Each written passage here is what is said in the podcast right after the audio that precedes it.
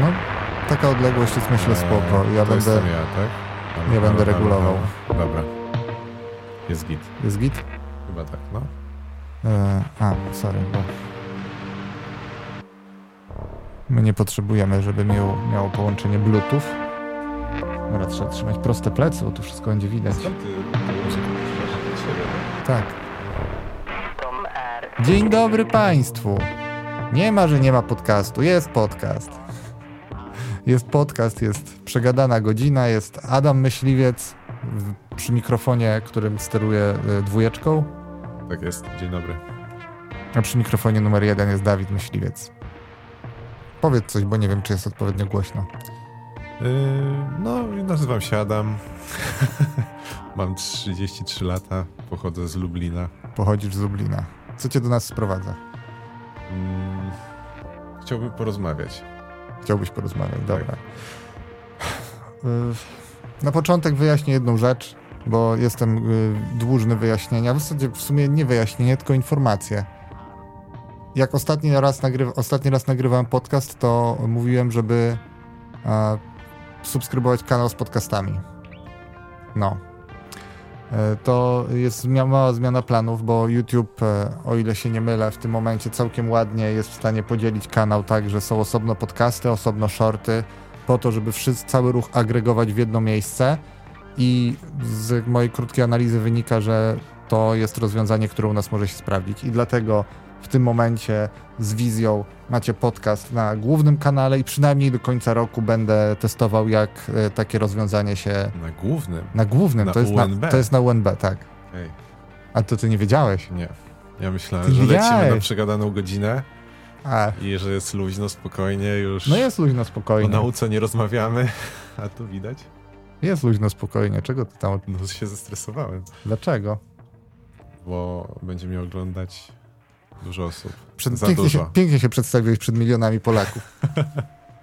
Czekam, to jest za duża ekspozycja. Trzeba przyciągnąć. Jest dobrze. E, jedziemy. Z czym jedziemy dzisiaj? E, I dlaczego? Oczywiście cały świat, cała Polska żyje przypadkiem Roberta K. Roberta Karasia. Znaczy, no, no nie jest na razie o nic oskarżony. Powiedziałbym, nie, teraz jest za ciemno. Witamy po roku. Witamy po roku.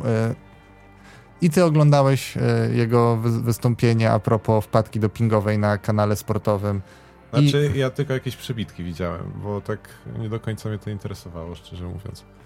Bo włączyłem ten odcinek kanału sportowego, ale... takie mydła i powidła tam były, że od razu wyłączyłem, naprawdę. Tak mówisz? Tłumaczenie jest z tego, że, y, że przyjął jakieś tam niedozwolone substancje przed walką i myślę, że na walce już nie będzie miał tych niedozwolonych substancji w organizmie, no to ja nie wiem, czy to można nazwać y, czystością, czy nie. W jego oczach tak, a no nie wiem. Powiedzmy, przygotowujesz się cztery lata do olimpiady, trzy i pół roku nie bierz, bierzesz substancje, pół roku przed olimpiadą odstawiasz i co? I jesteś czysty, bo na przykład nie masz już tych substancji w organizmie? No to jest dobre pytanie. Chyba nie bardzo.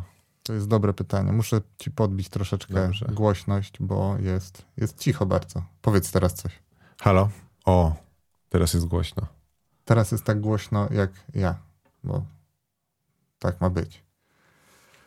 Ale to Adam wyratuje, bo to też nasze pierwsze doświadczenie z nowym sprzętem. Dobra, y, to tłumaczenie jest oczywiście absurdalne.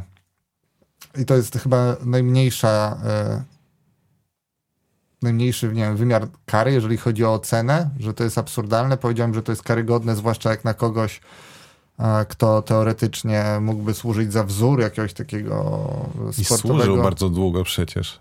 No tak, to, on... co się wokół jego osoby działo, przecież wiele osób mówi, że to jest człowiek z żelaza, niezniszczalny, a nagle się okazuje, że jednak nie było to wyrobione prawdopodobnie yy, tylko i wyłącznie ciężką pracą. Znaczy może i było wyrobione ciężką pracą, bo z tej, z tej rozmowy też się kształtuje taki obraz człowieka, który jest przekonany o tym, że robi niezwykłe rzeczy i on nie musi się nawet wspomagać, a jak już się wspomaga, no to wtedy to, mhm. no, no, mniejsza z tym. My nie będziemy rozmawiać o, o Robercie Karasiu przynajmniej już dłużej, ale w komentarzach pod tym filmem na kanale sportowym, na który ja zajrzałem, znalazłem bardzo ciekawe rzeczy. A mianowicie bardzo dużo głosów, które się pojawiały też swego czasu pod filmami, które ja zrobiłem a propos niedozwolonego dopingu w sporcie, które to głosy sugerowały, że w zasadzie dlaczego my czegokolwiek zabraniamy w sporcie? Dlaczego by nie pozwolić ludziom się dowolnie dopingować farmakologicznie? Komu to przeszkadza? Po co to, po co jak komu wszyscy tak, będą brać, to wszyscy, będzie równo i tak. Nie? Tak, no na, na swój sposób może być równo. I szczerze mówiąc, nie chce mi się robić kolejnego filmu, który dotyczyłby dopingu w sporcie.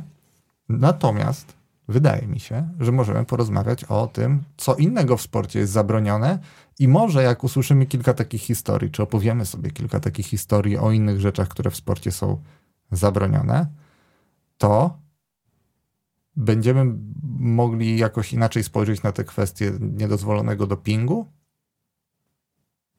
Bo uwaga, nie wiem czy wiecie, ale każda dyscyplina sportowa w zasadzie, jeżeli by się odpowiednio e, w, głęboko wczytać w regulamin, ma jakieś takie zakazy. Mniej absurdalny, bardziej absurdalny, ale ma. Ma. ma. E, przykład koszykówki, w któr- którą e, uprawialiśmy ja półzawodowo, Adam zawodowo, no bo mm. jednak ekstraklasowy kontrakt był. Jeden rok, ale był. W top, w top dziesięć akcji kolejki było. No było. No było. No było. No. To co, jakie na przykład moje przypisy? Największe osiągnięcie. To no nie, jeszcze w, kolejki. Jeszcze wsad pod nogą na konkursie wsadów mm-hmm. jakimś tam. Yy, jakie, jakie takie przepisy na przykład są absurdalne, które, yy, z, które my zahaczyliśmy w koszykówce? Nie wiem, czy ty zahaczyłeś. Nie wiem, kiedy to weszło, ale na pewno jest yy, przepis dla, dla jednych absurdalny, dla innych w sumie zrozumiały. Yy, skarpetek. Bo nie, nie wszyscy mieć... zawodnicy muszą mieć ten sam kolor skarpetek. Nie może być tak, że ktoś sobie wybierze czerwone, a reszta drużyny ma białe. Jak jeden bierze czerwone, to wszyscy muszą mieć czerwone skarpetki. Czy to dobrze, czy to źle? No w sumie to nic nie zmienia. No niektórym może to bardziej pasowało do butów czy coś, no bo ludzie tak też się dopasowywali. Mieli, nie wiem, kolorowe buty, to i kolorowe skarpetki zakładali. Opanuj ten długopis, bo będzie strasznie Nerwę, wkurzało ludzi. No bo nie wiedziałeś, że to na U N B, przepraszam. No tak, nie powinienem tak. ci dawać długopisu analogowego w ogóle. I... E... Funkcjonuje to. Wiem, że drużyny dostawały za to kary. Na początku my myśleliśmy, że to będzie martwy przepis, martwy przepis tak, ale nie. Dosta- było... Nasz, nasza drużyna dostała kiedyś pierwszą taką jakby, pierwsze ostrzeżenie. Bezpodstawnie wszyscy mieli białe, białe skarpetki, tylko jeden kolega miał tak sprane, że się wydawały szare i dostaliśmy uwagę. Czy to, przyszła... jest, czy to był jogi? Tak. Pozdrawiamy. Mecz z Łodzią w drugiej lidze, to pamiętam, że do klubu przyszła informacja, że, że jeden z zawodników miał szare skarpetki. No, ciekawe, czy jakby je wysłać na kontrolę, że to są te skarpetki, czy byliby w stanie zweryfikować tę karę. Wiesz, jaka to była kara wysoka?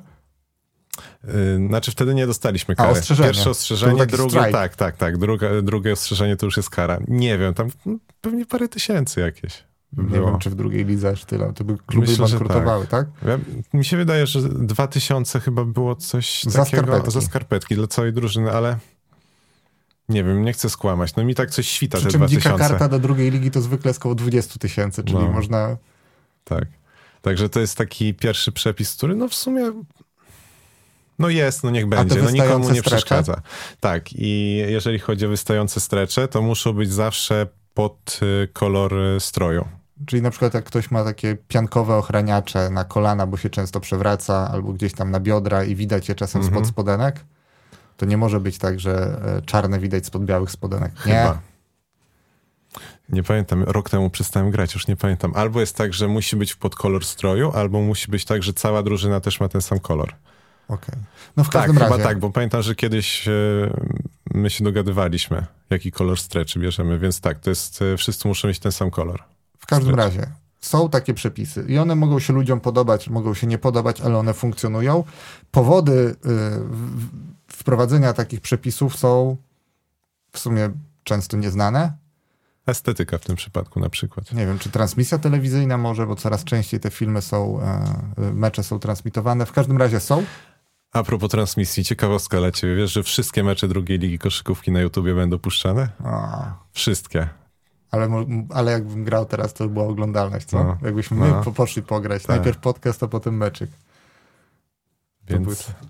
Ciekawe, czy te, w których wsady robiliśmy kiedyś, zaplodują. Nie, no gdzie? Nikt tego nie nagrywał nawet. Włodek jeszcze ma. Zobacz, ile już klepsydry się przesypało, a Dobrze. My jeszcze nie ruszyliśmy nawet. Ale właśnie, i my zmierzamy po prostu do tego, w tym naszym sposobem, że są historie o wprowadzeniu takich przepisów, które po pierwsze są ciekawe i moim zdaniem są warte opowiedzenia, po drugie mają całkiem sporo wspólnego z nauką i można tam o takich ciekawych naukowych aspektach opowiedzieć i tutaj można, moim zdaniem to jak najbardziej pasuje na ten kanał. I po trzecie, tak jak mówiłem, mogą ewentualnie stanowić jakiś taki głos w dyskusji a propos tego, czy nie odblokować dowolnego dopingu w sporcie zawodowym. Może. No bo doping technologiczny, bo podejrzewam, że od tego zaczniemy, bo Adam, wiem, że przygotowywaliśmy się niezależnie, żeby były takie świeże reakcje, ale wiem, że Adam ma jedną dyscyplinę, tę, którą ja miałem, więc może od niej zaczniemy, żeby na początek było najwięcej dyskusji. Okay. I najwięcej uzupełniania no to, swoich historii. Adam analogowo, ty ja zaczynasz, cyfrowo. Tak? Nie, no ty zaczynasz, bo to pływanie. To... Tak, pływanie. Z pływaniem mam tyle wspólnego, że parę razy w telewizji widziałem, natomiast pływać nie umiem, więc nie wiem, no, czy jestem dobrą osobą, ja żeby przez, opowiadać przez o tym. Przez jakiś czas umiem nie utonąć. Myślę. No, to ja też i to może być przez jakiś już czas. Sukces. Przez nie? jakiś czas. No. Myślę, że byłbym w stanie nie utonąć, ale tak, żeby się poruszyć z miejsca, w którym nie tonę, to nie wiem. Dobra, i jeżeli chodzi o pływanie, w swoim notesie zapisałem sobie kwestię stroju, bo to o to głównie chodzi w pływaniu chyba.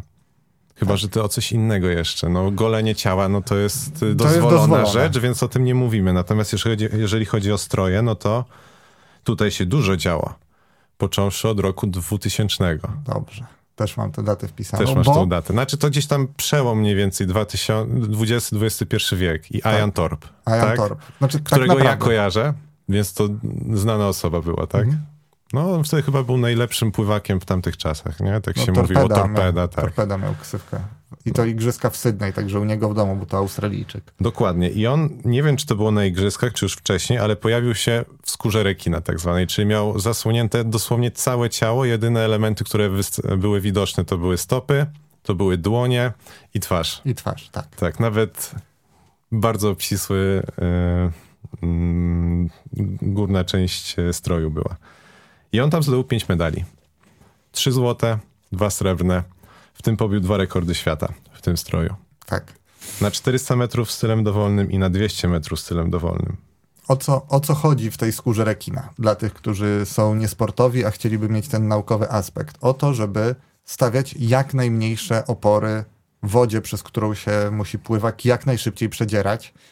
I to, o czym ty wspomniałeś, czyli depilacja całego ciała.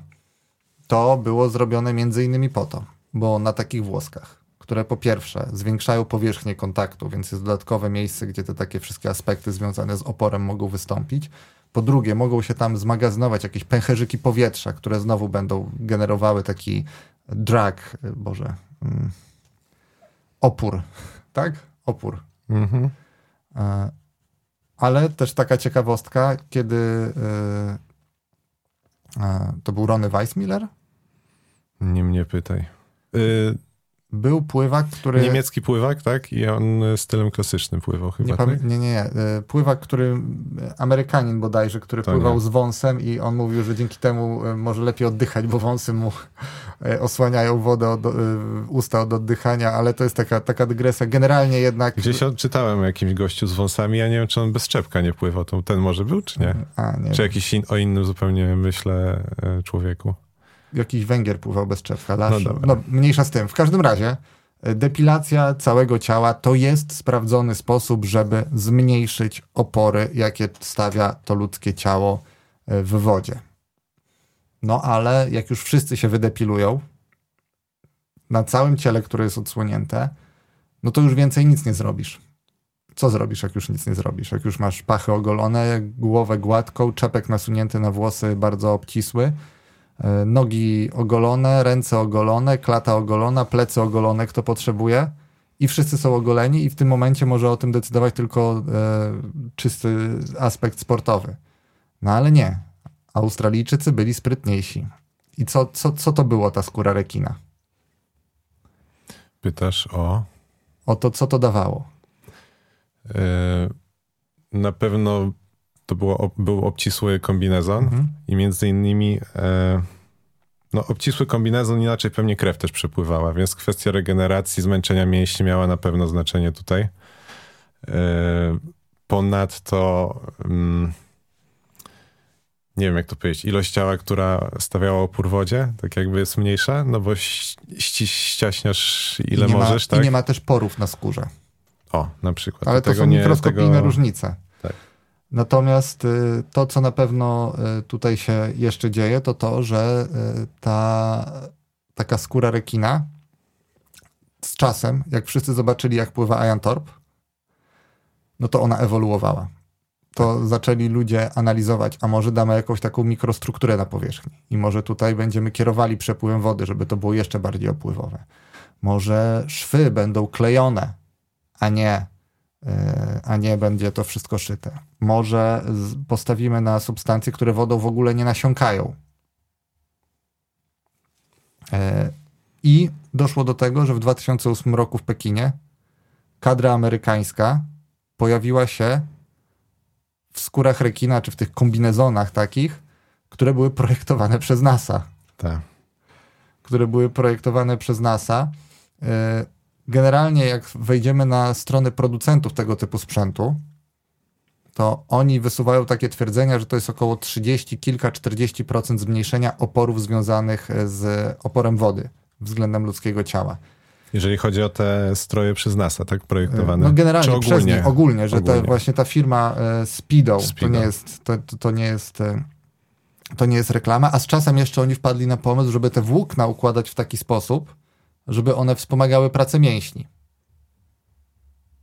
Czyli żeby te pchnięcia, które napędzają sportowca, były dodatkowo tak jakby elastycznie wzmacniane przez konstrukcję takiego stroju. No i bardzo szybko były kontrowersje z tym związane, bo w latach dwa tysiące ósmym do dwa tysiące dziewiątego masz to wpisane? O rekordy świata? Tak. Mam, mam. No to mam. Ty powiedz może, bo to jest... Że w tych latach, o których Dawid wspomniał, że ponad sto rekordów świata padło. W sto... różnych konkurencjach, w różnych kategoriach w ciągu... wiekowych, tak. W ciągu dwóch, dwóch lat, lat niepełnych pewnie dwóch nawet. Dwóch lat sto trzydzieści rekordów świata. No wszystkie w skórach rekina. Tak. Tak. W, tych, w tym pływaniu, w tym pływaniu na basenie. I no, rozgorzała słusznie dyskusja, czy my przypadkiem w, w ten sposób nie tworzymy... Czy nie zmierzamy, czy my, powiedział człowiek, który umie nie utonąć, czy pływanie w ten sposób nie zmierza w kierunku dyscypliny, która stanie się technologicznym zmaganiem, wyścigiem zbrojeń, kto będzie w stanie zbudować lepsze stroje, a nie zmaganiem sportowców, atletów, którzy mają po prostu dobrze i szybko pływać. I tak naprawdę chyba przełomowe było... dwa tysiące dziesiąty rok. Tak. Wtedy dwa tysiące zabroniono. W dwa tysiące dziewiątym roku jeszcze chyba na Mistrzostwach Świata w Rzymie. E... To były ostatnie Mistrzostwa tak. Świata, że jeszcze była skóra rekina dozwolona. I tam, tam w ogóle się działy jakieś absurdalne rzeczy. Jeżeli chodzi o to, na, na jaki poziom zostały doprowadzone te, te, te technologie, bo czterdzieści trzy rekordy świata na tych zawodach chyba padły. Tak.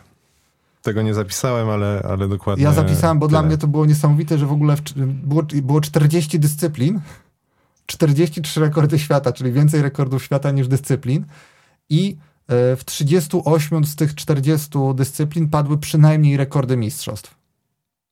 Czyli prawie wszystkich i to jest dwa razy więcej niż dwa i sześć lat wcześniej. To nie jest tak, że na każdych mistrzostwach prawie każda dyscyplina ma poprawiany rekord. Zwykle to jest mniej niż połowa. Tutaj mieliśmy odsetek, że tam dziewięćdziesiąt kilku procent. Absurdalnie wysoki, a chyba takim największym symbolem tego, ile może dać skóra rekina, przynajmniej zdania amerykańskich trenerów, był niejaki Niemiec Paul Biedermann.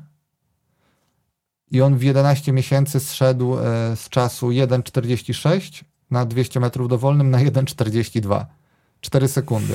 I trener Michaela Phelpsa, chyba największego pływaka wszechczasów, trzeba uczciwie powiedzieć, na pewno jeżeli mierzymy to medalami i w ogóle jeżeli mierzymy medalami, to największego olimpijczyka wszechczasów, trener Michaela Phelpsa powiedział, że żeby Michael zszedł z czterdzieści sześć na czterdzieści dwa, to musiał pięć lat trenować. Że to jest pięć lat pracy w przypadku Michaela Phelpsa, a w przypadku Niemca w ciągu jedenastu miesięcy się to dokonało. Natomiast no Phelps też pływał przecież w tym stroju. Tak, tak, tak. Więc to też nie jest tak... Tak, tak, to nie jest tak... To, to że jest... on był przeciw wszystkim i on wystartował jako jedyny. No nie, no właśnie, no wszystkie rekordy jakie były, to w, to w tych strojach oczywiście, rekina. Że tak. Oczywiście, że tak. Oczywiście, że tak. Chociaż ja nie wiem, czy w ogóle w tym stroju rekina to też nie grała rolę materiał, z którego on był stworzony. Grał rolę. No. Grał rolę głównie, jeżeli chodzi właśnie o tę elastyczność, głównie jeżeli chodzi o strukturę, która mogła ewentualnie... Poliuretan był, tak? Poliuretan był ostatecznie tym najlepszym. Na początku to były nylony i spandeksy, czyli Spidermany. Hmm. I potem okazało się, że ten poliuretan jest, jest, jest generalnie najlepszy. Natomiast właśnie a propos tego, że ludzie... startowali, że jest ta epoka, pierwsza dekada dwudziestego pierwszego wieku, skóra rekina, gdzie rzeczywiście naukowo podeszliśmy, czy pływacy podeszli i pomyśleli, okej, okay, no to już bardziej się nie ogolę, wyżyłować formy ciężko będzie, ale jak sobie nałożę tę skórę, no to były badania naukowe przeprowadzone a propos tego, jaki to ma wymierny wpływ i generalnie w tych badaniach było tak, że mm, producenci szacowali, że to zmniejsza, zwiększa szybkość pokonywania dystansu o około cztery procent. To jest bardzo dużo. Natomiast były prowadzone w dwa tysiące dwunastym roku, już po tym jak zabroniono stosowania tych skór rekina, badania na Uniwersytecie Indiana i tam wyszło, że to jest tylko, gdzie ciągle mówimy o wymiernej poprawie, ale tylko cztery dziesiąte procent niespełne, tam trzydzieści cztery setne dokładnie, co nie zmienia faktu, że bardzo często to jest różnica między złotem a brakiem złota, albo medalem a brakiem medalu, albo nie wiem, stypendium olimpijskim a brakiem stypendium olimpijskiego. I y, gdybyśmy mieli ocenić te decyzje, czy gdybyś ty miał ocenić te decyzje, to to jest słusznie czy nie, że nie można pływać w skórach rekina? Nie, no słusznie. Według mnie zdecydowanie słusznie. No bo... Ojejku, pytanie teraz, czy to jest... Y... Właśnie takie zmiana technologii, jeżeli chodzi o strój pływacki, no to to nie jest element treningu. To wtedy tak na dobrą sprawę y, ważniejsze znaczenie mają pieniądze, naukowcy, którzy tworzą tą technologię, współpracę, które masz. Mhm. Nie wiem, czy... No to jest trochę takie nie fair chyba według mnie. No ja zawsze sobie wtedy zadaję pytanie, co by było, gdyby... Znaczy, że rodzi się dwóch tak samo utalentowanych sportowców, jeden w Stanach, drugi gdzieś, nie wiem, w Ugandzie. I oni mają identyczne predyspozycje do uprawiania sportu i potem spotykają się na igrzyskach, jeden w skórze rekina, jeden bez. Wiadomo, że też duże znaczenie ma technologia, jeżeli chodzi o sam trening, nie? No bo no ty to, mówisz to Uganda, tak. Że jeden z Ugandy, no wiadomo, on miałby miał inne możliwości, jeżeli chodzi o trening. Nie, nie natomiast... jest tak, że ja szejmuję Ugandę, to wyjaśnijmy sobie, to po prostu daję tak przykład, że jednak w, jeżeli chodzi o pływanie, no to kraje afrykańskie nie są kojarzone z tym, że są potęgą w tej dyscyplinie. Kiedyś był jakiś chyba reprezentant e, kraju afrykańskiego i prawie utonął. Tak. Nie wiem, na jakim to było dystansie, ale dwa chyba jego, go jego ratować rywale. Musieli. Nie, nie, ale on tak walczył, żeby dopłynąć, bo i wiadomo było, że będzie jeszcze raz to płynął, bo to był wyścig preeliminacyjny. O Jezu, no i dwa jego rywale falstarty popełnili. I on był najsłabszy w stawce, ale przeszedł dalej. Więc ja, tak jak Adam tutaj powiedział, no, w momencie, kiedy to się zmienia w ten sposób, że możemy... finansami sobie nadrobić bardzo dużo i na przykład e, opracować te technologie, e, no to ciężko jest myśleć o tym. Po pierwsze to zamyka dyscyplinę sportową na ogólny, na, na, na społeczeństwo. No taką bo są, globalizację. Tak, nie? Zmniejsza szanse na takie równe e, partycypowanie w tych zawodach, uczestnictwo w niektórych e, re, reprezentantów niektórych regionów. No i po drugie zawsze tu będzie gdzieś rywalizacja na granicy.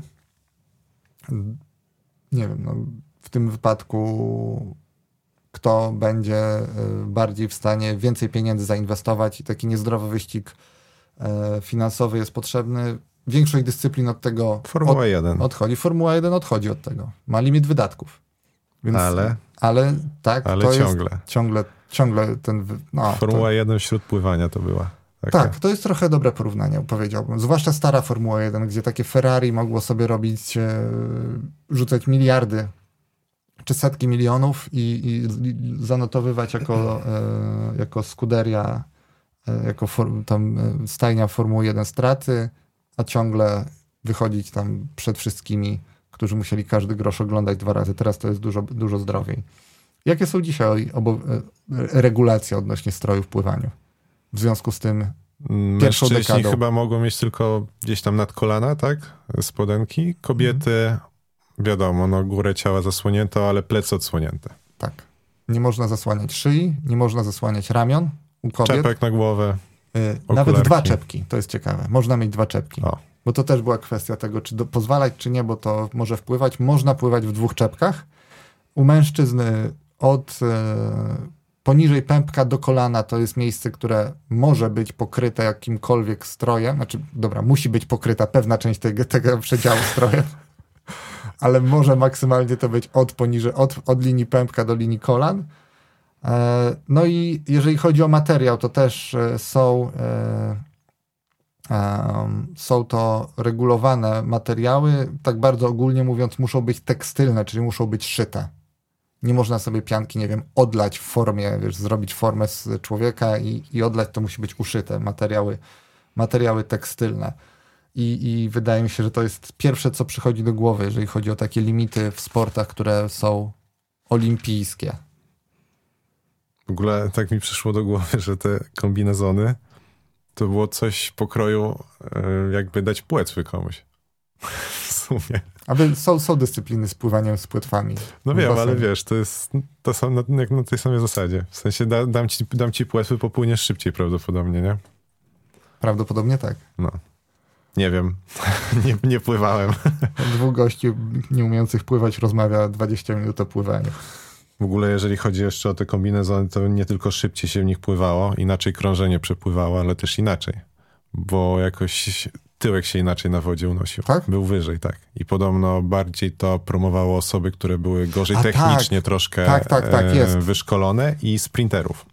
Jest rzeczywiście taka kwestia, że większa wyporność była i w ten sposób ja też chciałem nawiązać do jeszcze jednej regulacji, bo na długo przed skórą rekina w pływaniu był jeszcze jeden problem. Z nurkowaniem delfinem. Mhm. Że przy nawrocie pływak się odbija i przez jakiś czas takim ruchem a la delfin sobie płynie pod wodą. No i był moment, że y, wszyscy zauważyli, że to jest bardzo szybki sposób pokonywania dystansu i na dodatek właśnie ta y, buoyancy, Boże, wyporność cię wynosi, więc trochę zmierzasz w kierunku y, powierzchni bez dodatkowego wysiłku, żeby tam nabrać, y, nabrać y, powietrza. I w zasadzie całą długość niektórzy pokonywali, tylko na sam koniec, na parę oddechów się wynurzając. I teraz jest przepis, który reguluje, że piętnaście metrów po nawrocie mm-hmm. można Są tylko takie, płynąć całkowicie. Yy... Tak, ten, ten, ten inny kolor yy, tych boj wyznaczających tory pływackie. No i na dnie basenu chyba są też jakieś... I na suficie yy... chyba też jest jakiś no. tam symbol. Cóż, nie wiem w sumie. Musi być na suficie, bo znaczy, przecież no, i też się bo, zaczyna... Boję też, no. ale, ale w, i na plecach, i na, na brzuchu. Na plecach i na brzuchu właśnie. Są symbole, mówić, no. przed którymi trzeba się wynurzyć, bo inaczej grozi pływakowi dyskwalifikacja. Jakbym miał ocenić sensowność tych rozwiązań w tej dyscyplinie sportu? dziesięć na dziesięć. Zgadzam się. Czy ty masz jakieś jeszcze ciekawostki odnośnie pływania? O pływaniu jedną mam, że to nie jest tak, że te rekordy, które były bite, przestały nagle być bite. Bo na Igrzyskach Olimpijskich w Londynie dziewięć rekordów świata padło na samych Igrzyskach. Więc to nie jest tak, że nagle zabraliśmy pływakom dwie sekundy na każdej prostej. To były drobne różnice, ale niemal na pewno istotne różnice. Dobra, wyjdźmy z tej wody. No dobrze, zgadzam się, chociaż mam jeszcze parę takich ciekawostek. Tak? To dawaj. Nie, no to nie wychodzimy, dopóki nie, nie, nie skończysz. No bo mów ciekawostki. Parę ciekawostek sobie wypisałem. Yy... Na przykład jeżeli chodzi o dwa tysiące ósmy rok, czyli igrzyska w, w Pekinie, to dziewięćdziesiąt cztery procent złotych medali, osoby, które zdobyły złote medale, właśnie w skórze rekina pływały. Wow. Jeżeli już jesteśmy przy tych igrzyskach, to też powiedzmy, że Phelps zdobył na nich osiem złotych i pobił siedem rekordów świata w skórze rekina. W skórze rekina. To tak. Kolejna ciekawostka, tak szybko przelecę, bo jak sobie wypisałem, to nie chcę, żeby się zmarnowały. Tym bardziej, że zeszyta cztery założyłeś tak, specjalnie. Tak, tak. Pozdro, pozdro dla kumatych. Pozdro dla kumatych. Pozdro. Po wycofaniu tego, wycofaniu, właściwie po uregulowaniu tej tematyki, jeżeli chodzi o stroje, trzeba było czekać osiemnaście miesięcy na kolejny rekord świata. I u kobiet, i u mężczyzn. I w dwa tysiące jedenastym roku dopiero był pobity na mistrzostwach i chyba tylko dwa rekordy tam padły. Później dopiero w Rio, tak mm. y, powiedzmy, no nie wiem, hurtowo zaczęły no padać Londyn, rekordy. dwanaście to Londyn, szesnaście to... Tak, ale ja nie wiem, czy w Rio tak y, dużo nie padło po prostu, o Możliwe. To mi chodzi. Aha. I taki przykład, który mi gdzieś się rzucił w internecie. W dwa tysiące dziewiątym roku Chinka, nie wiem, czy dobrze, dobrze to wypowiem, Liu Zige, Zige, nie wiem, jak to czytać. Zinga? Zing, jakoś tak. Chinka... Li... Przeczytaj tak, no, tak, jak masz zapisane. Przy Liu Zige. Zige. Przepraszamy. Dokładnie. A czekaj, możemy zrobić sztuczkę z tym, z telefonem. W ogóle ja mam wrażenie, że dzisiaj trochę dłużej pogadamy. Dobrze. No. Pozwolicie? Napiszcie teraz w komentarzach. Bo już widzę, nie... ile przeszło piasku, a jeszcze ile Pozwoli... jest tematów. Tak, pozw... napiszcie teraz w komentarzach i, yy, i damy... Albo może dwa odcinki naraz nagramy. Część pierwsza, część druga i wypuścimy naraz. Jak chcesz. Jak chcesz. Możemy tak zrobić. No przegadana godzina. No tak. Dobra, to musimy skończyć szybko to pływanie. To mów o tej Liu Zige. A, a, tak, ona ja na mistrzostwach jak... kraju, czyli na mistrzostwach Chin. dwieście metrów delfinem. Przepłynęła w czasie dwie minuty, jedna sekunda i osiemdziesiąt jeden setnych. Mhm. Aktualnie ciężko jest zejść w ogóle poniżej dwóch minut pięciu sekund. Mhm. Czyli trzy sekundy z hakiem szybciej niż najlepsze zawodniczki pływała. I złoto w Rio, które zdobyła Mireja Belmonte, ona zdobyła złoto z wynikiem dwie minuty cztery sekundy. trzy sekundy różnicy. trzy sekundy różnicy, dokładnie. Więc to jest abstrakcyjnie dużo na dwieście metrów. Abstrakcyjnie dużo. I taka moja obserwacja, to nigdzie akurat nie wyczytałem, tylko jak sprawdzałem, jakie są aktualne rekordy, z których lat są, mhm. to mam wrażenie, że dużo bardziej ta skóra rekina pomagała jedna mężczy- jednak mężczyznom. No bo kobiety bo do tej i tak pory miały więcej te stroje jest, pływackie. Tak, one i tak więcej ciała miały zasłonięte. Mhm. Jeżeli chodzi o rekordy świata, to aktualnie siedem rekordów męskich, które były, są z dwa tysiące dziewiątego roku. U kobiet jest tylko jeden taki rekord. I zdecydowanie, zdecydowanie promowały chyba pływanie kraulem u mężczyzn. Bo aktualnie jest niepobity na pięćdziesiąt metrów kraulem, na dwieście metrów, na czterysta metrów, to na osiemset metrów. Mówmy o sporcie, mówmy stylem dowolnym. Dowolnym, przepraszam. Znaczy, no tak, wiadomo, no, tak, tak, tak. Stylem dowolnym. Na sto metrów był pobity w dwa tysiące dwudziestym drugim roku. dwa tysiące dwudziestym drugim. Zabijecie. Dobra, nieważne. W dwa tysiące dwudziestym drugim roku. I na tysiąc pięćset metrów był pobity przez Chińczyka jakoś wcześniej, natomiast on dwa razy miał wpadkę dopingową, więc w sumie nie wiadomo, czy można... Um... No można, ale... Ale zaznaczmy z gwiazdeczką. Tak. Zróbmy ja z właśnie zgwiazd- ja sobie zrób, zrobiłem zrób gwiazdeczkę, że, yy, że no nie, nie za bardzo ufamy temu panu. Ty nie ufasz. Ja nie ufam. No. Tak. Robert Karaś mógłby mieć inne zdanie. Więc y, ta Chinka to... Liu Zige. Może jeszcze raz, uwaga. Prawdopodobnie nie, bo to jest chiński uproszczony, a nie obstawiam, że to jest inny, ale jesteśmy. A ty w ogóle pamiętasz, że na lekkiej też biegali w takich strojach Amerykanie? Eee, ale czy oni mieli biegi też na dwieście, górę? Na czterysta? Mi oni się wydaje, że były tak, jakieś by, takie było. zawody, że było. komicznie wygr- wyglądali, że mieli aż głowy zasłonięte. Hmm. No, Tylko z pewno... tego się szybko wycofali, więc prawdopodobnie tam nie było takich zysków, jeżeli o to chodzi. No bo by do tej pory pewnie biegali. No bo jednak woda stawia większy opór niż powietrze. No tak. tak. Chociaż no łyżwiarze... Wiesz, Bolta nikt nie mógł doścignąć, a on w luźnej koszulce biegał względnie, no, nie? A Amerykanie byli obciśnięci maksymalnie. Usain Bolt. E. Usain Bolt. No ale dobra, już dobiegłeś tutaj do lekkiej atletyki. O tak? Pływanie skończone. Wow. Do bumc. To ja na koniec powinienem tak tabletem pidnąć do stół, tak? Widzisz, przewaga zeszytu. Analogowo to jednak jest klasyk. E, słuchaj, mm, jest mnóstwo rzeczy, które mógłbyś zrobić jako początkujący lekkoatleta, żeby szybko poprawić swoje wyniki w jakiejś dyscyplinie, których nie możesz zrobić na zawodach. Wiesz o tym? Ja nie mówię o takich rzeczach, że nie wiem, biegniesz na czterysta osiem to, to, że biegniesz na czterysta osiem torem i od razu do krawężnika sobie zbiegasz, nie? Aha, no, to no. Takie oczywistości, że na Dobra, przykład o to ci chodzi. Skracasz sobie dystans, zostawmy, ale jest mnóstwo rzeczy, które możesz zrobić, które bardzo szybko mogłyby poprawić twoje występy. Na przykład pchnięcie kulą. Jaką techniką byś to robił? Obrotową, czy z takim dokrokiem? Kiedyś się z dokrokiem robiło, tak? No różnie się robiło. A teraz jak obrotowo bardziej rzucają? Też chyba są różne techniki stosowane z tego, co kojarzę. Chociaż ale nie, na przykład właśnie... u początkujących kulomiotów, a zwłaszcza u kulomiotek, bo kobiety są trochę mniejszych gabarytów i bardziej elastyczne. Się mówi kulomiot? Mhm. Miotają kulą. Dobra, okej. Okay. Y- Bardzo często na treningach obserwuje się, że jak się im pozwoli zrobić gwiazdę w kole, to pchają dalej. Oto to? Oto to to? Że kładzie sobie... My teraz dla tych, którzy nas tylko słuchają... Właśnie, bo one ro- robią... Tak? Hop i tak... I na ręce jednej się robisz, wiesz, taki obrót i potem jak prostujesz się, to całym ciałem wypychasz. Robią no, no. To jest niezabronione. Cały czas kula musi być powyżej linii barków. W zawodach. Jeżeli zrobisz coś... Okay. Jeżeli chciałbyś spod jaj mhm. rzucić... To jest dyskwalifikacja. To jest dyskwalifikacja, bo kula schodzi poniżej linii barków. To jest jedna rzecz, którą możesz robić.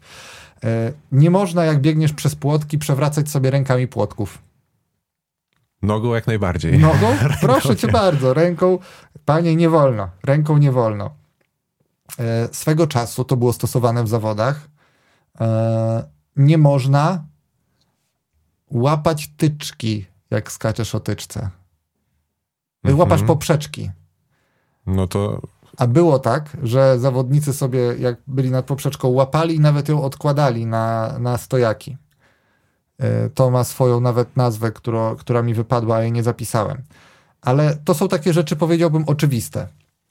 Ale czy ty wiesz, jaka panika zapanowała w tysiąc dziewięćset pięćdziesiątym szóstym roku w środowisku oszczepników, a w zasadzie sędziów zawodów rzutów oszczepem? Do tej pory się mówi na mieście coś. Tak, gdzieś tam chodzą, słyszę, jakieś słuchy są, ale... Nie znasz dokładnie tej nie, historii. Nie. To ja ci dokładnie ją teraz, znaczy dokładnie, ze szczegółami... Powiadają o tym na imprezach, na które nie mam wstępu, więc musisz mi powiedzieć. Dobrze. To nie, w tych in, gorszych kawiarniach. Tak, tak. tak. Więc... Czy przenieśmy się do roku tysiąc dziewięćset pięćdziesiątego szóstego. No. I czy mógłbyś powiedzieć, jaki wtedy był mniej więcej rekord świata w rzucie oszczepem? Ile byś obstawiał? Nie wiem, Dawid. Jak byś miał strzelać? Nie wiem. To jest oszczep starej budowy jeszcze? Sprzed zmian? Dobra, jeżeli mówisz... Jeżeli zadajesz mi taką zagadkę, to wydaje mi się, że absurdalnie mały był. Albo właśnie nie. Był duży Albo strasznie. Był zupełnie normalny i po prostu chcę dać kontekst. Rekord świata, y, może w tym roku pobito dwa razy rekord świata, ale uznajmy, że patriotycznie trzydziestego czerwca y, Janusz Sidło w Mediolanie rzuca osiemdziesiąt trzy sześćdziesiąt sześć, co jest nowym rekordem świata. W pięćdziesiątym szóstym. W pięćdziesiątym szóstym roku. osiemdziesiąt trzy. No to myślę, że bliżej. Y, sześćdziesiąt sześć. I to jest jakiś tam wyznacznik y, rekordu świata w rzucie oszczepem. Teraz, jak się rzuca oszczepem? Opowiedz wszystkim, jak to wygląda. Opowiedz, nie pokazuj, nie, bo tutaj nie, nie, są nie, ludzie nie. też, y, którzy nas w tym momencie nie widzą. Ojku, jak ja mam opowiedzieć? Bierzesz sobie oszczep w rękę. Tak. Wyciągasz rękę z oszczepem do tyłu. Tak. Drugą rękę prostujesz. Tak. Starasz się oszczep trzymać tak, żeby była tak jakby trochę... nie przy, równolegle do, do ręki i ciała, tak? Mhm. Ciało wzdłuż ręki, żeby było ustawione. Rozbieg. Nie wiem, co dalej mówić, no. Tup, tup, tup i sru. Rzucamy. Dobrze, to jest... Jakby ktoś potrzebował komentatora rzutu oszczepem, to Adam już chyba... No przy... zaskoczyłeś mnie, co ja mam powiedzieć? No, na przykład to... Ja może uporządkuję to, co ty powiedziałeś bardzo dobrze. Nie, to było, ja bym to wyciął, ale tego nie robiłem. Nie, nie wycinamy tutaj nic. Więc e, technika, którą ty opisujesz, jest już znana prawdopodobnie od starożytności. A jak to byś to opisał? Że, no, na, greckich wa- że na greckich wazach ludzie mają rzeczywiście oszczep trzymany nad linią barków, w dłoni. E, dłoń jest skierowana łokciem na zewnątrz, czy ręka ma łokieć na zewnątrz, potem ten łokieć jest odciągany i na prostej ręce, mm-hmm. tak jakby robimy dźwignię, taką dźwignię no, tak nad linią barków ta dźwignia y, pracuje. No i mamy dowolnie długi rozbieg w zasadzie, na tyle, na ile pozwala, y, y, pozwala stadion. Bo w rzucie młotem, dyskiem czy pchnięciu kulą mamy to koło, poza które nie można wyjść i spoza którego się nie można rozbiegnąć. A w rzucie oszczepem możesz mieć dowolnie długi rozbieg. No i tam wchodzi przeplatanka do kroki. Takie, to, nie, to nie jest takie łatwe, jak się wydaje, że po prostu... No tak, bo najpierw się, biegniesz, później ten jak taki... Jak siup? Tup, tup, tup i sru. Ja, to wcale nie jest tak łatwo zrobić sru daleko tym ostrem w dół. Tak, bo najpierw się biegnie normalnie, później jest takie przejście, przejście na tak ten... Przejście tak jakby bieg trochę bokiem, bokiem tak. tak, bez straty prędkości. I wtedy z tą wyprostowaną ręką. I potem tę energię trzeba przekazać maksymalnie oszczepowi, żeby jak najdalej jak najdalej poleciał. No to mamy technikę opisaną pięknie przez Adama, obrazowo. Tup, tup, tup i sru, przypominam. Wszyscy I... się śmiać będą teraz.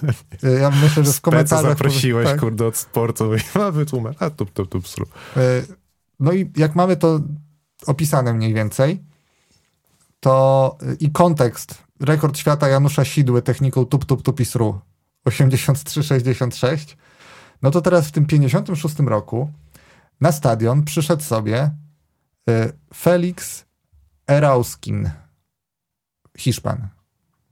Znów pewnie kaleczę strasznie nazwisko, nie, nieprzerwanie przepraszamy za kaleczenie nazwisk. Więc Félix przyszedł na stadion i rzucił sobie oszczepem. Ale on był... Nie, nie było tup, tup, tup, sru. On był czterdziestodziewięcioletnim emerytowanym dyskobolem, który w czterdziestym ósmym roku sobie wystąpił na igrzyskach. I on podszedł do rzutu oszczepem trochę jak do rzutu dyskiem. To znaczy złapał oszczep w pół mniej więcej, wziął spod poniżej, spod linii barków, jeden, dwa obrociki...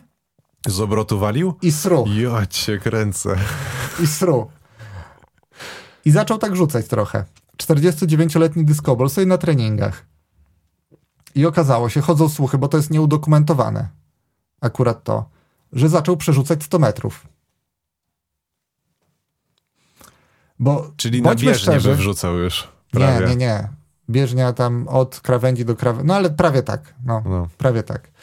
Y- Na tak, tartan w każdym razie. No zbliżać się już tam do, do miejsca, gdzie biegają zawodnicy. Albo skaczą z wyż. Albo skaczą z wyż, więc no to jest jedno, ale drugie, tak z fizycznego punktu widzenia.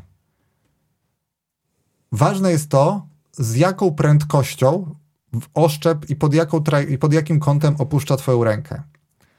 I to, jak ty nadajesz prędkość oszczepowi, jest związane z tym, jaką prędkość nadajesz sobie w czasie biegu tą techniką tup, tup, tup i sru. Ale jeżeli się obracasz, to ta prędkość początkowo obrotowa, a potem przekładana na tę liniową rzutu oszczepu, może być dużo większa. Co więcej, i później też to się stało, yy, i zrobił to Fin Petteri Sarikoski w tym samym roku, jak usłyszał o tym, co Hiszpanie robią na treningach, że przerzucają sto metrów techniką obrotową, to on to zrobił, yy, wydaje mi się, że też, yy, na, ale to, to już jest lepiej udokumentowane, yy, trzymając nie za środek oszczepu, tylko żeby d- jeszcze była dłuższa dźwignia, czyli za dłuższy sam moment, początek, za sam, tak, koń, za jeden koniuszek, z końców tak? oszczepu, ten, który ma się nie wbić. Żeby jeszcze większą prędkość ten koniec oszczepu mógł, mógł uzyskać i on rzucił dziewięćdziesiąt dziewięć pięćdziesiąt dwa. Sobie staram się wyobrazić to. Musiał być strasznie zabawny. No, no. Egil Danielson, mistrz olimpijski z pięćdziesiątego szóstego roku, powiedział, że na treningach, kiedy ćwiczył technikę obrotową, rzucał dziewięćdziesiąt trzy dziewięćdziesiąt cztery metry w tym przedziale. Czyli dziesięć metrów ponad rekord świata. Techniką obrotową. I no, powiem ci tak, jak robisz technikę tup, tup, tup i sru, to oszczep w momencie, jak to jest go... jak rak ciach ciach trochę tak, teraz. Jak, jak wypuszczasz oszczep z ręki, to on ważąc no osiemset gramów, powiedzmy prawie kilogram, to jest duże naciągnięcie, ale po, pozwólmy sobie na to. On leci ponad sto dziesięć kilometrów na godzinę, najlepsi oszczepnicy rzucają. jak okazało się, że można mu nadać większą prędkość ruchem obrotowym, no to na sędziów padł blady strach. Tym bardziej, że jeszcze ci Hiszpanie, którzy jako pierwsi zaczęli sobie tę technikę testować, oni bardzo często mydlili ręce, żeby one nie były takie doskonale sztywne, tylko żeby pod koniec ten oszczep samym się wyrywał. Wyśliznął tak, się. Mhm. Żeby oni nie musieli go tarcia, środ... żeby nie było. Tak, żeby zmniejszyć spowolni. W pewnym momencie tarcie, żeby on sam wyleciał w odpowiednim momencie. No bo tak. Obracasz się przy rzucie dyskiem i też prędkość obrotową y, przykładasz potem na ten liniowy ruch dysku. Obracasz się przy młocie. No ale to są metalowe kule całkiem spore. Rozmiarów powiedzmy kuli armatniej, bo z tego to się wzięło. Y, no to siatka to złapie. No. Bieżnia, rzutnia do rzutu oszczepem jest w ogóle nieosłonięta w tym momencie. Y, no i ani razu nikt nie zdążył rzucić w ten sposób na zawodach i od razu zabroniono tej techniki. To jest nigdy nie zastosowana w oficjalnych zawodach technika, która na treningach pozwalała bić rekordy świata o dziesięć dwadzieścia metrów z miejsca. Czyli troszeczkę legenda jakby. Tak, ale... W sensie nikt tego oficjalnie nie widział, ale... Na zawodach, znaczy właśnie widzieli to sędziowie i słyszeli o tym. I widzieli od... to sędziowie, tak, i zabron... okay. Czyli nie tak, że tylko zawodnicy i sztab, tak? Tylko sędziowie, nie, sędziowie też mieli jakiś tam wgląd w to. No myślę, że sztab też mógł być przerażony na treningu, wiesz? Jak ci przychodzi taki koks, któremu prawie barkur, jakby zwykły człowiek rzucił z taką siłą, jak on oszczepem, to by poleciał z ręką, bark by urwało. A, a tutaj nagle z taką, nada, dwadzieścia metrów dalej, no to można założyć, że to tam jest sto kilkadziesiąt kilometrów na godzinę przy wylocie, nie? I, i, a oszczep ma, yy, nie chcę ci skłamać, kilka, niskie kilkadziesiąt chyba, czy półtora centymetra ten, ta końcówka yy, w tym momencie takiej średnicy, no i jest ostry. No. Więc nie ma tego po prostu jak złapać. Aczkolwiek to, w jaki sposób mogłyby skoczyć rekordy świata w momencie, kiedy taka rewolucja techniczna y, została wprowadzona, no to jest y, co najmniej interesujące, bym powiedział. Mnie to by bardzo interesowało. No. I teraz pytanie, czy trzeba było za- zakazywać tego, czy nie? E, bo to tak. jest, jakbyśmy porównywali do pływania, to jest jednak co innego, bo to jest już kwestia techniki, nie? A nie no sprzętu, który, który ci pomaga osiągać ten, ten wynik. No właśnie, ale tutaj w grę wchodzi też ten aspekt bezpieczeństwo. Bezpieczeństwo zawodników. Odkąd powstała Światowa Federacja Lekkiej Atletyki, I A A F, I A A F, tak, czy World Athletics teraz chyba to się nazywa, to największy przeskok, jeżeli chodzi o rekord świata w rzucie oszczepem, był w tysiąc dziewięćset osiemdziesiątym czwartym roku, kiedy Uwe Hohn pobił rekord świata Toma Petranoffa o ponad pięć metrów. Okej. Okay. A jaki jest teraz rekord? Bo przyznam się, że nie wiem. No i właśnie dążę do tego, że wtedy Uwe rzucił sto cztery metry osiemdziesiąt centymetrów. Poprzedni rekord dziewięćdziesiąt dziewięć siedemdziesiąt dwa. I to jest największy progres, jeżeli chodzi o, re- o re- rejestrowane rekordy świata rzutu oszczepem. I w pewnym momencie te rzuty zaczęły być tak dalekie, że w tysiąc dziewięćset osiemdziesiątym szóstym roku przebudowano oszczep męski. Okay. Przebudowano oszczep, przesunięto środek ciężkości cztery centymetry do przodu i zwiększono tak jakby powierzchnię oszczepu z tyłu. Z przodu, przed środkiem ciężkości, powierzchnia oszczepu została zmniejszona, z tyłu zwiększona i to zadziałało trochę jakby tak, takich piórek doczepić do tego oszczepu. On zaczął latać krócej. Więc takim absolutnym rekordzistą wszechczasów do dziś jest Uwe Hohn, ale po tej sto cztery przecinek osiem, ale od tamtej pory mamy nowe rekordy świata.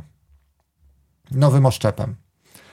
I też było, były prze, przekręty na tym oszczepie, bo żeby... żeby tak jakby przywrócić te proporcje powierzchni,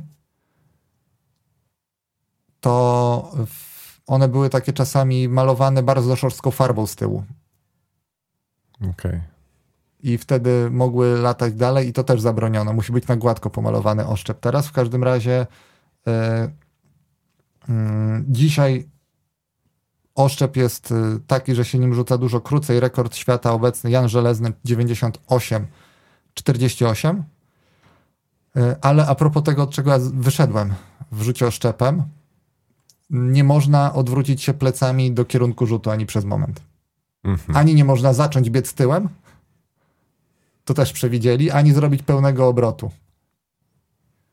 Okay. Dlatego biegnął Dlatego bokiem. Przeplatanka bokiem. Dlatego no, przeplatanka bokiem. Przeplatanka, no, Ale no. zabronione jest zwrócenie się plecami w kierunku, w którym oszczep musi polecieć, w którym rzut ma być oddany. No i regulamin jest taki, że ta ostra część musi pierwsza dotknąć ziemi. Nie może upaść na płasko. Przynajmniej okay. I to jest niemierzony? Jak... Jest nieregulaminowy rzut, jeżeli okay. dotknie inną częścią niż, niż czubkiem ostrym. I taka ciekawostka jeszcze, bo tu ja jestem przygotowany. Z trzynastu najdalszych rzutów nowym oszczepem w historii dwanaście wykonało dwóch zawodników. Jan Żelezny i Johannes Wetter z Niemiec. I dwa z trzech najdalszych rzutów w historii w Chorzowie. O. Tak, numer drugi i trzeci, obaj Johannesa Wettera. W ogóle Wetterowi brakuje siedemdziesiąt centymetrów, siedemdziesiąt dwa do rekordu świata żelaznego, który jest jednym z najstarszych w lekkiej atletyce. Jest sześć starszych rekordów. Jest starszy w młocie, w dysku, z czasów, kiedy sterydy anaboliczne rules.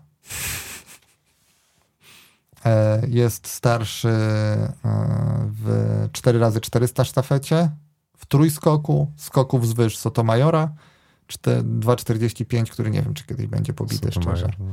I w skoku w dal, do którego skoku w dal jeszcze ja bym przeszedł. I mówię tu o dyscyplinach męskich.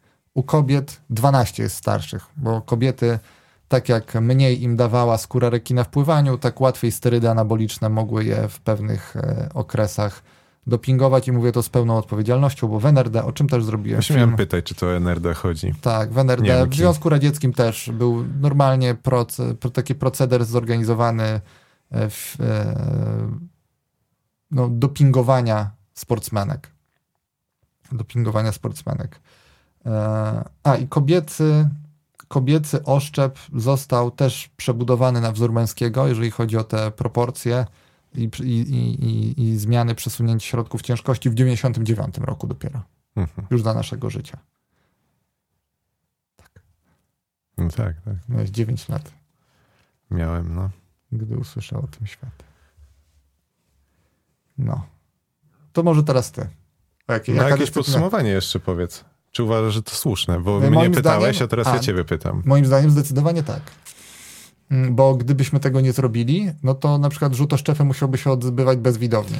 Tak, właśnie teraz o tym pomyślałem, że teoretycznie to jest kwestia techniczna, a z drugiej strony bezpieczeństwo ponad wszystko, więc no chyba dobra decyzja. To by wymagało jakiejś przebudowy stadionu całkowitej, nie? No wiesz, na zawodach łuczniczych widownia nie siedzi, za, nie, nie, nie stoją przy tych, no. przy tarczach, tak samo w strzelectwie. Między końmi też nie biegają na, na tym, żeby oglądać. Dlaczego? No bo koń może zrobić krzywdę, strzała może zrobić krzywdę e, i, e, I kula może zrobić. zrobić krzywdę. Oszczep... Nie, Zrobił kiedyś. Nie, niejednokrotnie sędziemu. Przecież e, trafiani byli sędziowie czy inni zawodnicy oszczepami, które gdzieś tam wyleciały poza ten promień, który i tak jest szeroki. Więc w sytuacji, w której on mógłby polecieć płasko, a tu masz sędziego, który patrzy, czy nie przekraczasz linii, jak lądujesz, e, bo całe ciało... Potem część tej energii zostaje w ciele, którą próbujesz przenieść w oszczep. I wiesz, ten sędzia tutaj patrzy, a tobie I nagle na przykład... zamiast prosto to leci tak, gdzieś no. w boki. Na... No słuchaj, no, pamiętasz jak byliśmy na obozach sportowych w Białej Podlaskiej, jak tam oszczepnicy się rozgrzewali i rzucali w piaskownicę tymi oszczepami. No, pamiętam. To było straszne, a oni... No, biegli tak, tak. i z rozbiegu. A ty, się, a ty się gdzieś tam rozciągałeś niby dwadzieścia metrów dalej, no ale tak sobie pomyśleli, że jakby któryś był niestabilny psychicznie. I... I biegnie na ciebie stado już piętnastu oszczepników i jeden za drugim walą tymi oszczepami. A jakby któryś stanął w miejscu, a drugi by się zapatrzył i po prostu rzucił. Czyli tę decyzję oceniamy pozytywnie. Tę decyzję oceniamy pozytywnie, I tak samo jak... w skali od, od jeden do dziesięciu. Daję jej osiem i pół, bo jednak chciałbym zobaczyć... jak ktoś rzuca sto pięćdziesiąt. Naprawdę, ja bym chciał zobaczyć, jak wiesz, ci najlepsi rzucają jakieś niebotyczne dystanse i nagle okazuje się, że oszczep musi wyjść ze stadionu na jakieś takie miejsce, wiesz, bez widowni, kamery, drony. I oni klaszczą do tych już pustych publiczności, a oni im odklaskują z głośników. Czyli twoja ludzka ciekawość po prostu ten jeden tak, i pół tak, odbiera. Tak, ja odbieram. Odbieram półtora punktu. Dobrze. No to teraz wrzucaj tabletem, tak? Wyrywaj stronę. Ja przewinąłem już. Przewinąłeś. No. Dobra. Masz jakieś coś szybkiego może? Kurczę, nie. A jaką następną dyscyplinę masz? No kolarstwo, ukochane. Lecimy, czy nie lecimy? Ja myślałem, że obrobimy wszystkie, a tutaj mamy, okazało się, materiału na dwa podcasty. Zrobimy dwa odcinki. Ja mam jeden szybki w takim razie. Ewentualnie skoki narciarskie. Ja mam jeden szybki. A skoki będą szybkie? No ja tam du- dużo nie czytałem o skokach. No bo tam technikalia, trochę tak... Yy, znaczy ten... są jakieś zasady. Nie można skakać tyłem. Nie, jeżeli chodzi o, o strój, nie? Głównie o to chodzi. O kombinezon. Tak? No ja A, mogę to pamiętam. W trzy minuty to, to mogę powiedzieć dawaj, dosłownie. Bo tu w każdym musi razie tak, jeżeli chodzi o skoki narciarskie, to ja się, no ja na przykład nie wiedziałem. Pomiary, um, o których decyduje to, jaką długość nart możesz mieć, um, jaki, jaki kombinezon, jaki obwód w pasie, tu, tam, siam, um, robi się przed, przed pierwszym letnim um, chyba konkursem. Robi tak? się pomiary? Tak.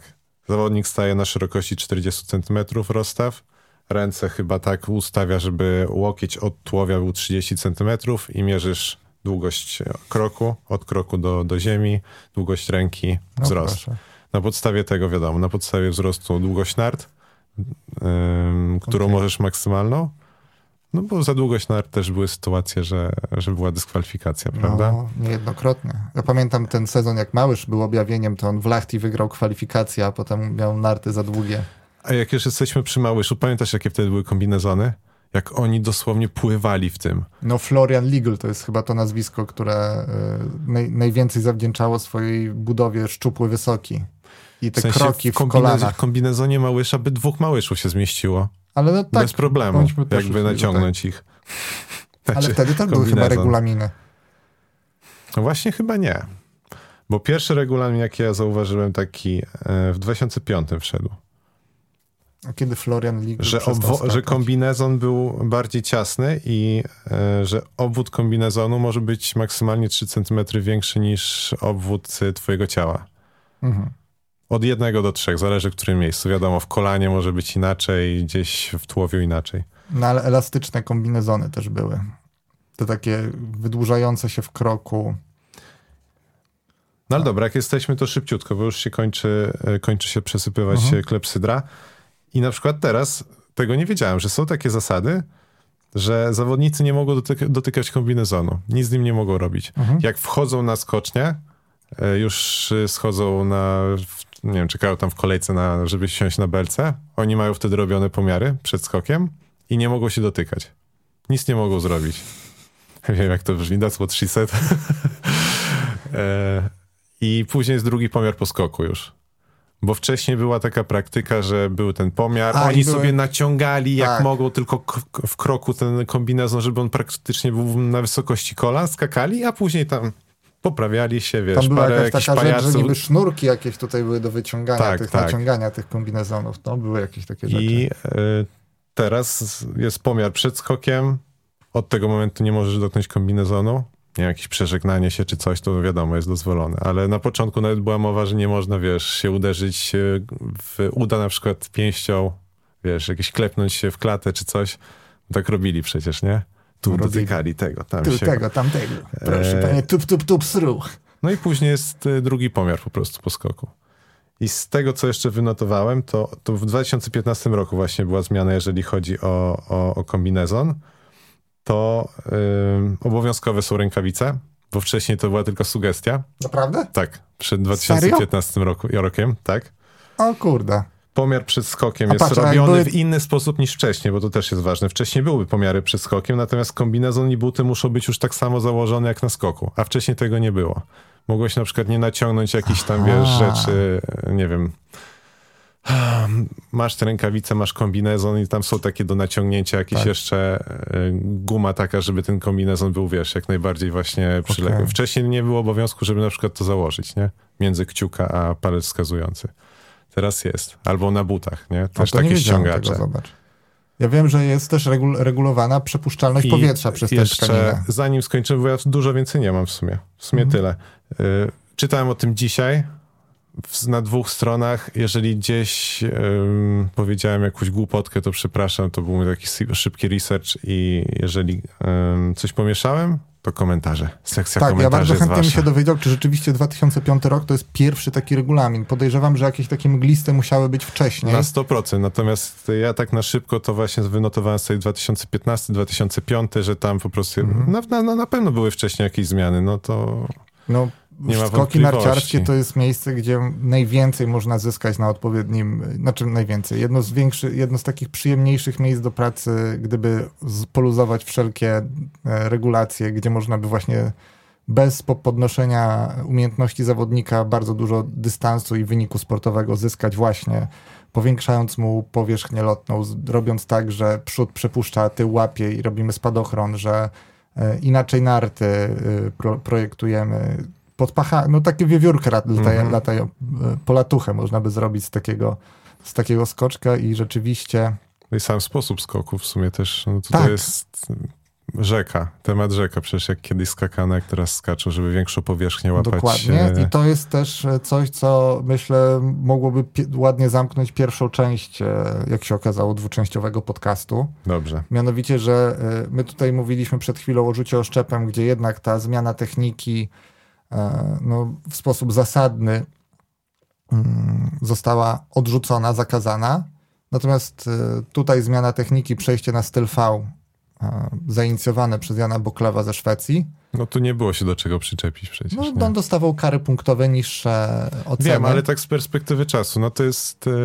No można się bardziej wyłożyć na nartach. Element techniczny, Można nie? się bardziej wyłożyć na nartach. Ktoś mógł powiedzieć, że to jest bardziej niebezpieczne. No, mógłby. Właśnie nie. No mógłby. Ja wiem, że... A jeszcze co do skoków, to wiesz, że odpowiednia przepuszczalność powietrza, jeżeli chodzi o materiał, musi no, być. To właśnie próbowałem ci tam wepchnąć. A, jak byłeś tak, tak, jak tak, byłem tak. w swoim transie, żeby... Tak. I że, to jest, że to Dawid, wszystko, jest... co nam o skokach. No, słuchajcie, wyszło nam... Ja uczciwie powiem, myślałem, że zmieścimy się w jednym odcinku, ale ja połowę rzeczy nie powiedziałem. No ja tylko mam kolarstwo jeszcze. No ale ty lubisz kolarstwo i tam będziesz dużo gadał. Kurczę, a mam takie naprawdę, takie fajne rzeczy, o których mam wrażenie, że ty nawet nie pamiętasz. Waga roweru minimalna? Nie, nie, nie. Ja nawet nie wiem, jaka jest, koło sześć kilo? siedem chyba jest równe. Ale w każdym a razie parę takich rzeczy, które... Zaraz sprawdzimy między Bardzo podcastami. Ciekawe. Wydaje mi się, że bardzo ciekawe. No to dobra. To jeżeli bardzo ciekawe, to zróbmy tak, że wy, moi drodzy, słuchacie tego podcastu w dzień dzisiaj, sprawdźcie datę publikacji. Jeżeli to jest data publikacji inna niż dzisiaj, to znaczy, że już to jest, znaczy, druga, że jest część. druga część, bo zrobimy ją dzień po dniu. Dobrze. Żeby nie kazać czekać. Moglibyśmy to zrobić tydzień po tygodniu, ale na dwudziestego szóstego mam z Moniką zaplanowany podcast, żeby nie było, że co rok będziemy publikować. Nie, trzeba. Znaczy, no w sumie to twój podcast bardziej. Nasz Adam. On jest nasz. Ja sześć, jestem gościem. sześć i osiem kilograma. Nasz, to jest nasz podcast. Nasz Naukowego Bełkotu. Jesteś, jesteś częścią Naukowego Dobrze. Bełkotu. Tak jak wy jesteście, przynajmniej niektórzy, częścią Naukowego Bełkotu, którzy to oglądacie, bo na pewno ogląda to Adam. A i ci, którzy oczywiście wspierają nas na Patronite. Bo z tego mamy nowy, nowy sprzęcik. Jeszcze mikrofony wymienimy na takie, które nie będą nas nawzajem zbierać. Bo jednak to nie są Czyli takie stricte podcastowe. Czyli można dać informację, że odcinek powstał przy wsparciu Oczywiście. patronów. Ja, właśnie moje postanowienie do końca tego roku, żeby pieniądze z Patronite'a ładować w takie formaty trochę zapomniane, bo filmy już możemy robić bez wsparcia patronów dalej. Ale rozwinąć podcast jeszcze, jeszcze, może, jeszcze jest tutaj przestrzeń do inwestycji. Dziękujemy. Dziękujemy. Będziemy rozmawiać o sporcie już dla tych, którzy oglądają w dniu premiery jutro. Znaczy my będziemy mogli rozmawiać dzisiaj, wy będziecie mogli posłuchać jutro, a dla tych, którzy nie oglądają w dniu premiery, to szukajcie drugiej części tak na jest. kanale, w zakładce podcasty. Bo jest taka zakładka, nie wiem czy wiesz, że e, można tworzyć podcasty. Tak jak shorty, takie tak podcasty shorty, są. Takie okay. podcasty są. To żegnamy się? Czy nie żegnamy się? Znaczy w ogóle można stworzyć podcast na kanale i to mnie przekonało, żeby tutaj przejść. Ja się żegnam. No dobra, to ja też się pożegnam w takim razie. Do zobaczenia, do usłyszenia. Do zobaczenia. Może przed. Tak, dobra.